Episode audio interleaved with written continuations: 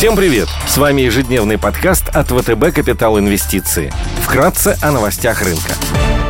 Глобальные рынки. Внешний фон с утра смешанный. Накануне американский рынок заметно просел на заявлениях главы ФРС Джерома Пауэлла о вероятности ускоренного сворачивания программы количественного смягчения. Сегодня с утра фьючерсы на S&P 500 растут на 0,6%, а Евростокс в минусе на 1,4%, развивающиеся рынки в плюсе на 1,2%. Японский Никей корректируется на 1,6%, индекс голубых фишек Китая CSI 300 торгуется в зеленом зеленой зоне, гонконгский Хэнк Сэнк прибавляет 0,3%. Баррель бренд стоит 69 долларов 70 центов, золото торгуется по 1780 долларов за унцию, доходность по десятилетним гособлигациям США на уровне 1,43%.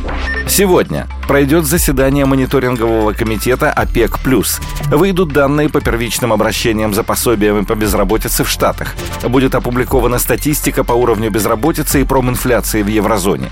В Японии выйдет индекс потребительского доверия. Россия представит данные по международным резервам Центрального банка. Корпоративные новости. АФК-система опубликует финансовые результаты по МСФО за третий квартал 2021 года. Сегодня последний день для попадания в реестр акционеров, имеющих право на получение дивидендов Киви за третий квартал 2021 года. Идеи дня. На американском рынке по-прежнему позитивно смотрим на акции Tyson Foods. Tyson Foods – один из крупнейших поставщиков курицы, говядины и свинины для розничных магазинов и сетей ресторанов. Компания производит замороженные и полностью приготовленные мясные продукты, а также фарши и начинки для пиццы. Среди ключевых партнеров – Yum Brands, McDonald's, Burger King и Walmart. По итогам фискального 2021 года компания представила сильные финансовые результаты и превысила ожидания аналитиков. С одной стороны, компания успешно компенсирует повышение издержек и значительную инфляцию по всей цепочке поставок ростом цен на свою продукцию.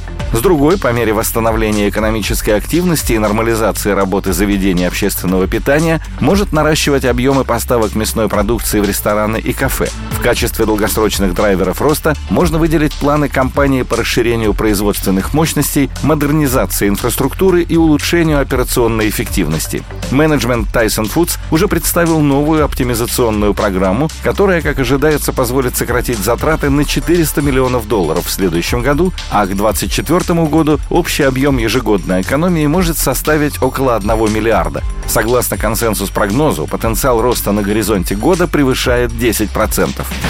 Среди облигаций в долларах по-прежнему интересными считаем бумаги 2048 года погашения и купоном 5,375% компании Thai Oil с рейтингами 3B от S&P и BAA3 от Moody's. Thai Oil владеет крупнейшим и наиболее комплексным НПЗ в Таиланде, на который приходится более 20% установленной мощности по переработке нефти в стране.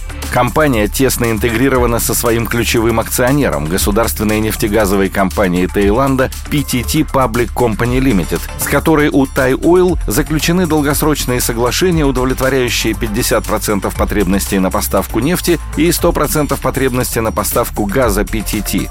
У Thai Oil нет розничных продаж, около 45% выручки приходится на материнскую PTT. Соглашения с PTT не могут быть прекращены до 2024 года и будут автоматически возобновлены после, если ни одна из сторон не решит его отменить. Рентабельность по EBITDA по итогам первого полугодия составила около 10% и превысила показатели сопоставимых компаний.